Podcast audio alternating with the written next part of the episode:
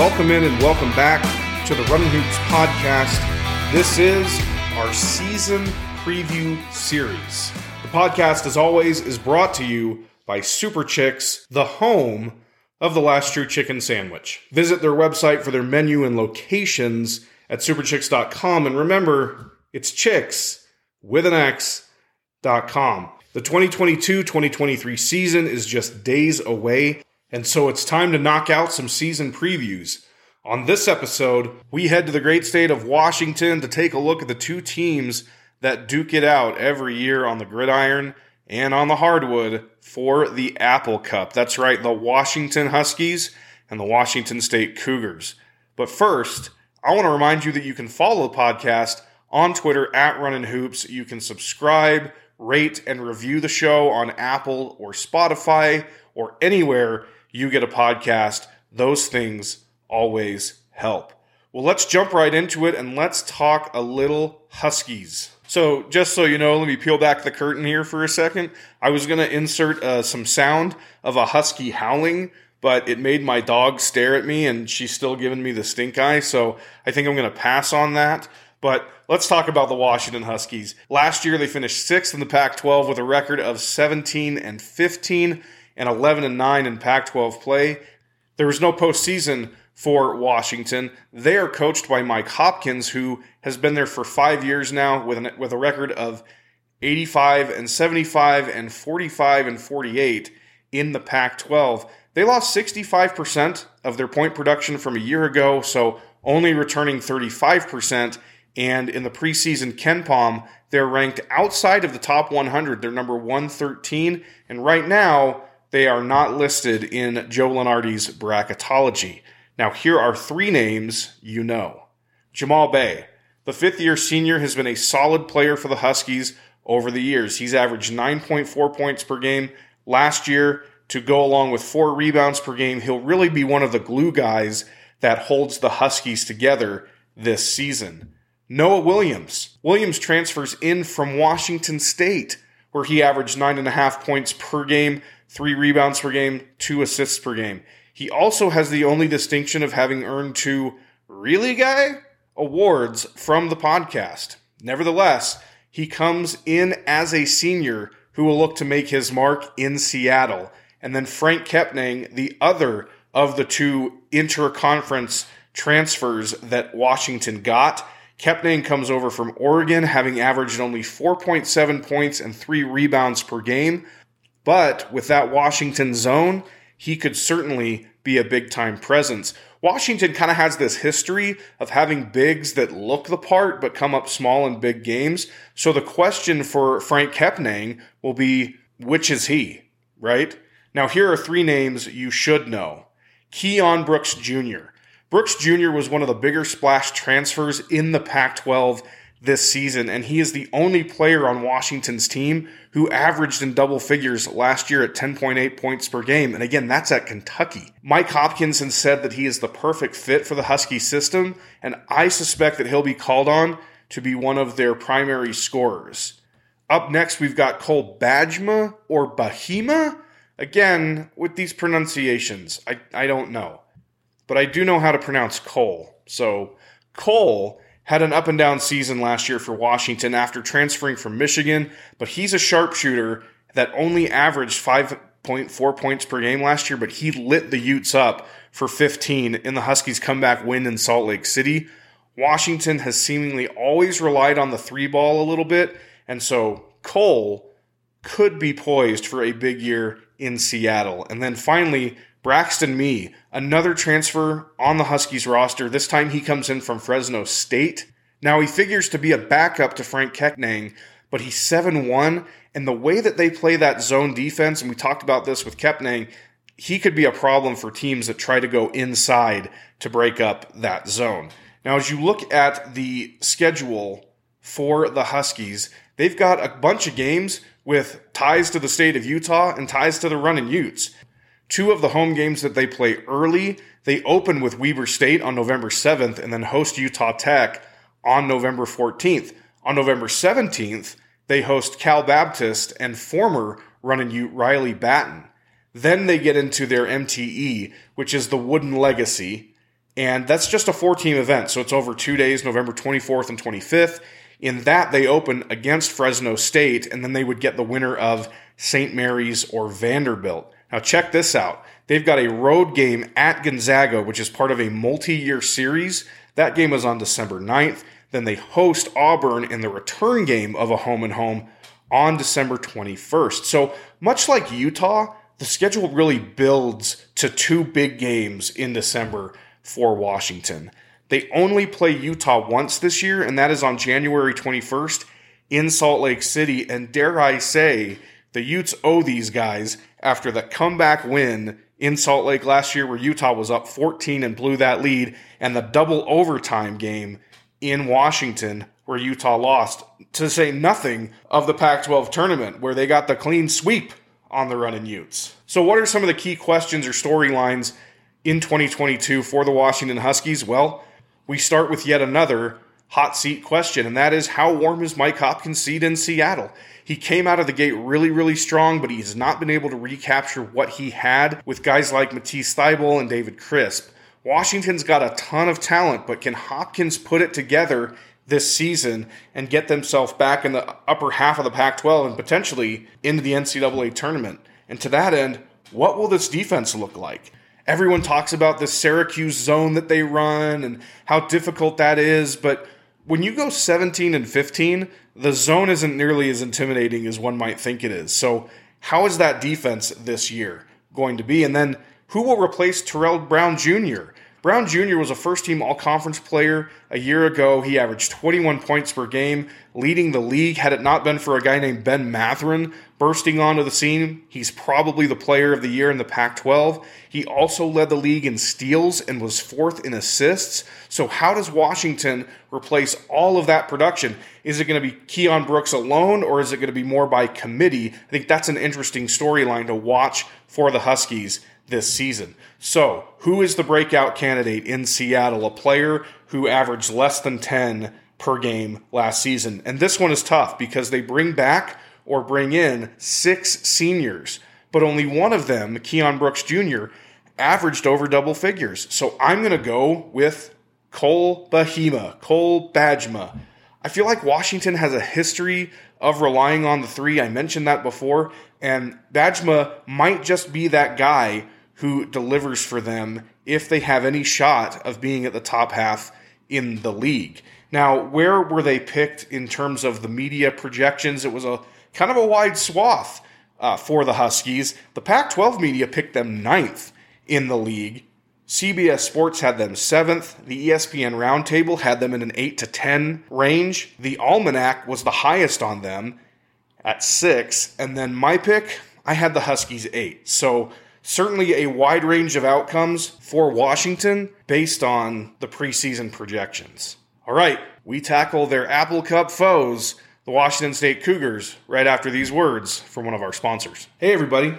Are you so excited for the college basketball season that you can't sleep? Well, I might have a solution for you Pillow Fight. Pillow Fight helps you invest in your rest. Their premium pillows and bedding products will change your life without emptying your wallet. Go to pillow-fight.com to check them out and enter the promo code RUNNINHOOPS at checkout for 20%. That's right, 20% off your first purchase. Again, that website, pillow-fight.com, that promo code RUNNINHOOPS. All right, well, we now head over to the Palouse to take a look at the Washington State Cougars.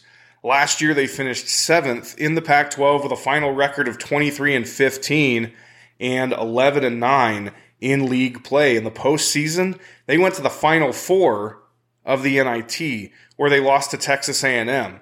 Kyle Smith has been there for three seasons now and has a record of 53 and 44, but just 24 and 33 in Pac 12 play. The Cougars lost 63% of their point production from a year ago so that means they return just 37% of their production. In the preseason KenPom rankings, they are 71. For those counting at home, that's just one ahead of the Runnin' Utes. And right now, in bracketology, they are not projected to go to the NCAA tournament. Now, here are three names you know Mouhamed Gueye started 33 of the Cougars' 35 games a year ago, playing 21 minutes a game. He only averaged 7.4 points per game and five rebounds, but that was enough to have him on the NBA radar. He declared for the draft and entered the transfer portal in the offseason, but he ultimately decided to return to Pullman. With Efe Abogidi gone and Dishon Jackson beginning the season not with the team, Gueye has an opportunity to really shine early for Washington State. TJ Bamba. This guy is built like a linebacker, and he returns as Washington State's leading scorer by a very thin margin over Mouhamed Gueye at 7.7 points per game. With the departures in the backcourt, he figures to be one of the guys that takes a big time step up this season and moves into kind of a leadership role for the Cougars. And then you've got DJ Rodman. Yes, son of Dennis Rodman. This is another player who figures to see an increase in minutes and production from a year ago. Rodman only averaged four points and four boards for the Cougars last season, but this is a high energy player, and Washington will need that early on as they try to mesh everybody on this roster together. And we and we've seen how high energy guys work, especially in places like Washington State, where it's a smaller arena and that crowd can really get after you. DJ Rodman could have a big impact this year. Now, here are three names that you should know Justin Powell. Powell's a transfer from Tennessee that folks in the college basketball universe are buzzing about. He was stuck behind some really talented players at Tennessee, but most people think he'll break out in Pullman. In a similar category, Jabe Mullins. He transfers in from St. Mary's. He averaged just three points per game last year, but people seem to really love him, and so he figures to be a big part of what Washington State does this season. And then I'm going to cheat here a little bit and give you two other names you should know Adrame Diongue and Mael Hamon-Crispin. Two freshman bigs that will play alongside Mouhamed Gueye as long as Dishon Jackson is out. DeYoung was a four star, top 100 player that was considered to be a big get at the time for Washington State, and Crespin is a French big man that a lot of teams were on during his recruitment, including Utah. Now, as we look at Washington State's schedule, and you remember from last year, this was the key. They gave themselves almost no margin for error with their non conference schedule. So, what did they do to address that this offseason? Well, they've got some big games and some big opportunities, do the Cougars. And it starts on November 12th. They play Boise State in a neutral site game in Boise. It's not at Boise's arena, but it's somewhere in Boise. So it's like a quasi neutral, quasi home game for Boise. Same thing with UNLV. They play the Rebels on December 10th in Las Vegas. Again, not on UNLV's home court. They play Baylor on December 18th in Texas, Dallas to be precise. They play in a late MTE, late in the year. MTE, the Diamond Head Classic. This is over Christmas from December 22nd through the 25th. They open this tournament against George Washington University, and then they would get Hawaii or Pepperdine, and then one of Iona, Utah State, Seattle, or SMU. They host Utah on December 1st and play in Salt Lake January 19th. And so there's a couple of things that are interesting here. Number one, when they host Utah, that'll just be their third home game of the season. They open at home on November 7th against Texas State. They have a game against Detroit Mercy before they play Utah, and then all of their other games are either road games or neutral. It's crazy. So that'll be just their third home game. But having said all that, I think that because of all of the disparate pieces that Kyle Smith is bringing together and the potential for no Dishon Jackson for that first game between the Utes and the Cougars, that this is a very gettable road game for the Utes on December 4th and would be a big time win for them to start Pac 12 play. But we're talking about the Cougars here. So, what are the key storylines and questions that we have for Washington State as we head into the season? Well, after being the darlings of the Pac 12 last season, is this the year that Washington State breaks through with a little less focus on them? Right? Last year they had no margin for error with their schedule and they lost all of the games that they needed to win in order to be considered a tournament team. This year, they've beefed up their schedule, but can they break through in the Pac 12? Can they be a top half of the league Pac 12 team? Friend of the podcast, Josh Newman, has them fifth in his preseason poll. To that end, how will these pieces all come together?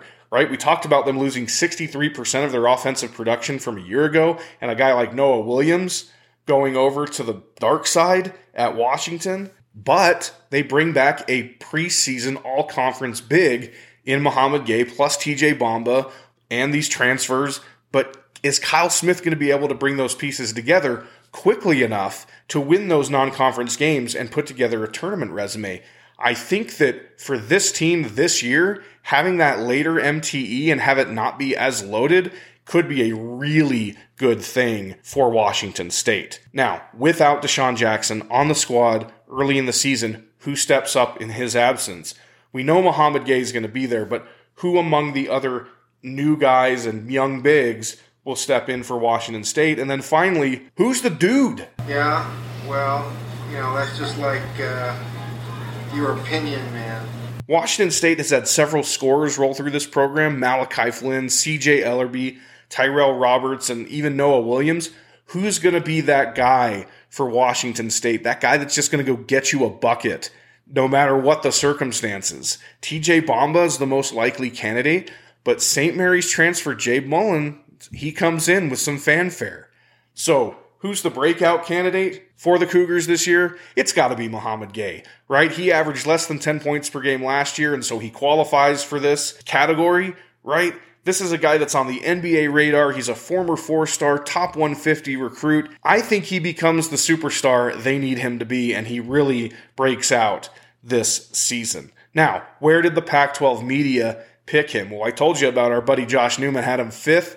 The rest of the sports media in the Pac 12, not as high on the Cougars. They picked them eighth. CBS Sports has the Cougars eighth. The ESPN Roundtable put them at six, seven. And then the Almanac has them at nine, and they also have Mouhamed Gueye as the defensive player of the year. My pick, I've got Washington State at six. They're not necessarily in a situation like Stanford is, where it's like now or never. But I have talked all off season about how they're kind of running out of excuses. Kyle Smith is in his fourth year. And when you talk about year four of a rebuild, you should be in that upper echelon of your conference if everything is going according to plan. So that is a look at Washington and Washington State. I want to thank you as always for listening. You can follow the podcast at Runnin' Hoops on Twitter. You can listen on Apple, Spotify, or wherever you get a podcast. But on those platforms, you can also rate and review the show. I would appreciate it if you do that because that helps out the podcast. But until next time, I'm Andrew Crowley. This is the Runnin' Hoops podcast. And as always, Go Utes.